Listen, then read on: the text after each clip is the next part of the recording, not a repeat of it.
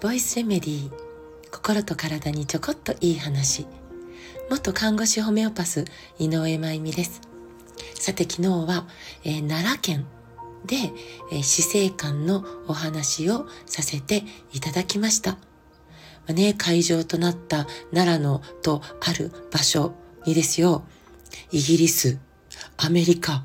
宮崎、徳島、岡山でもうね、あちらこちらからの参加者の皆さん、ね、本当に楽しい時間となりました。ありがとうございました。10日間のツアーを終えて、これから朝一の飛行機で新潟に戻ります。で、まあ昨日と一昨日と、えー、2日連続で死生観の話っていうのをさせていただいたんですけれど、この死生観のお話の中でね、私がこうシェアというかね、えー、させていただいている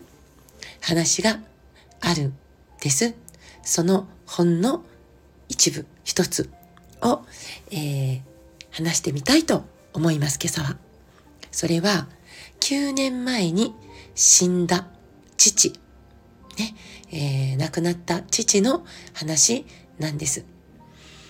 で、私は今も、いつでも、父と手をつなぐことができるんですね、実は。これ、霊感とかではないですよ。ね、えー、父の死が近くなった時、もう9年前ですけどね、新潟から山口県の父のそばに駆けつけて、ね、その、その時はね、そばにいる時は、その時はトイレ以外はもうずっと父のそばにいたんです。で、えー、私の父はアルツハイマーだったし、その上、こうね、意識レベルもかなり下がっていたんですよね、その当時。だから私がそばにいることさえもよく分かってなかったかもしれないっていう状況。でも、そんなことは、まあ、その時の私には大したことではなくて、もうただただ、うん、寝てるのか起きてるのかもわからないようになってしまっている父、ね、の、もう頭をずっと撫でたり、足をさすったり、歌がすごく好きな人だったんで、歌を歌ったり、脈を取ったり、手を握ったりしてたんです。で、返事はもちろん何もないんですけど、思い出話を語ったり、で私思春期の頃ね、しばらく父を無視してしまったっていう、まあ、ことがあったんですよ。えー、そのことを泣きながら謝罪したり、もうね、とてもとても濃い時間だったなと思ってます。で、死が近づくとね、その本人だけでなくて、そばにいる人の肌感覚も敏感に実はなるんです。だから私の左の手のひらは、ね、父の手を手をねいつもこう乗せてたんですけど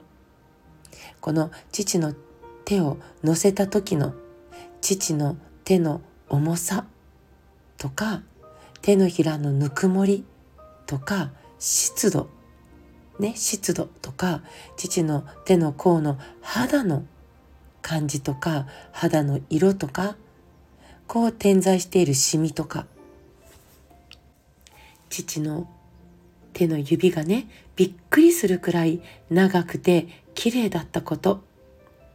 父の手の爪が羨ましいくらい整ってて綺麗だったこと。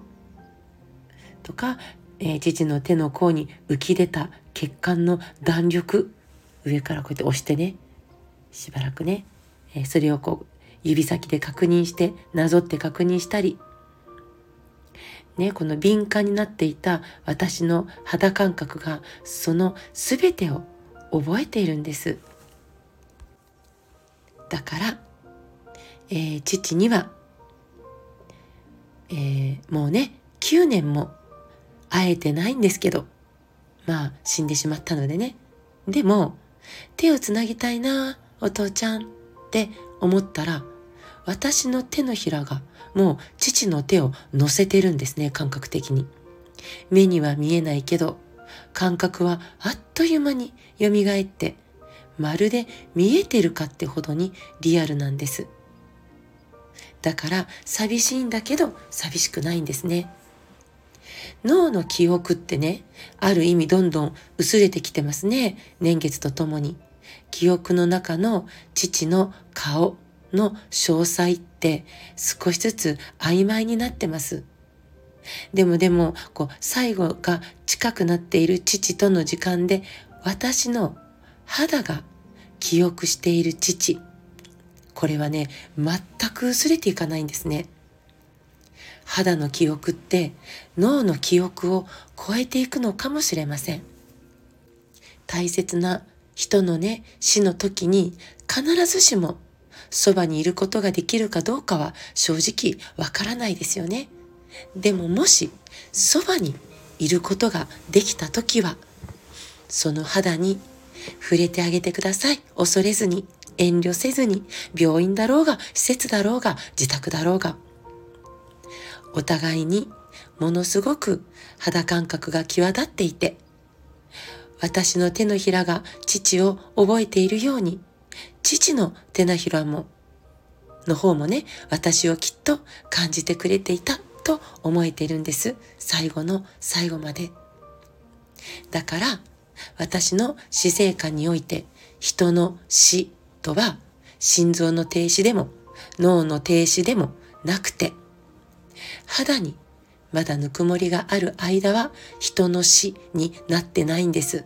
これは個人の死生観なんですよ。だから正解ではないと思いますよ。医学的に。でも私個人がとても大事にしているし、これからも大事にしていきたい死生観の一部なんです。大事な一部。ということで、死生観のお話は3時間のお話と、えー、休憩を挟んで90分のワークという組み立てでお伝えしてます。えー、ぜひ、どうか皆さん主催をしてください。主催者さん大募集です。ということで、今日も最後まで聞いてくださってありがとうございます。また明日お会いしましょう。